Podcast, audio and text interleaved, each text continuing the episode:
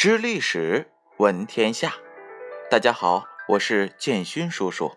今天呢，建勋叔叔要给大家讲一讲美国的独立战争。十八世纪中叶，英国在美洲的殖民地与英国之间已经有了裂痕。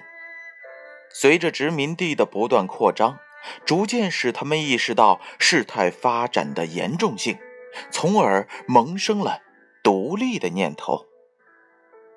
一七七三年，波士顿清查事件反英国殖民者倾销。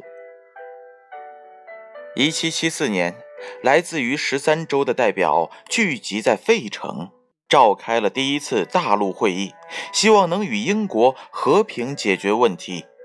然而，英王却坚持殖民地必须无条件地臣服于英国，并接受处罚。1775年，在马萨诸塞州列克星顿点燃战火，北美独立战争就此爆发。1776年5月。在费城召开第二次大陆会议，坚定了战争与独立的决心，并于七月四日签署著名的《独立宣言》。以此契机，《独立宣言》被认为是美国建立的开端。此日，七月四日，已被美国作为国庆日。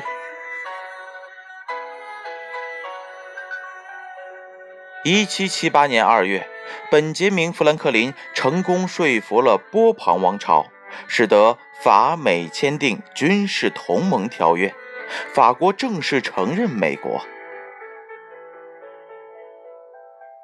法国正式承认美国之后，法国、西班牙、荷兰相继参战。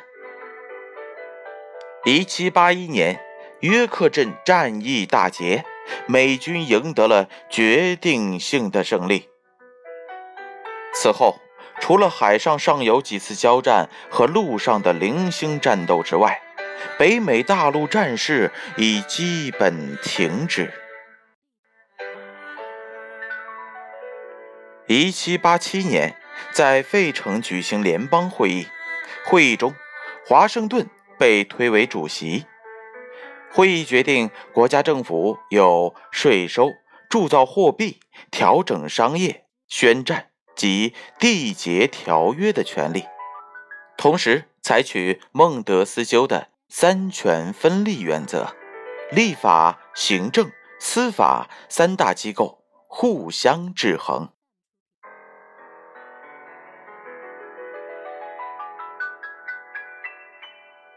一八一二年至一八一五年，英国再次入侵刚刚成立的美国，史称美国第二次独立战争。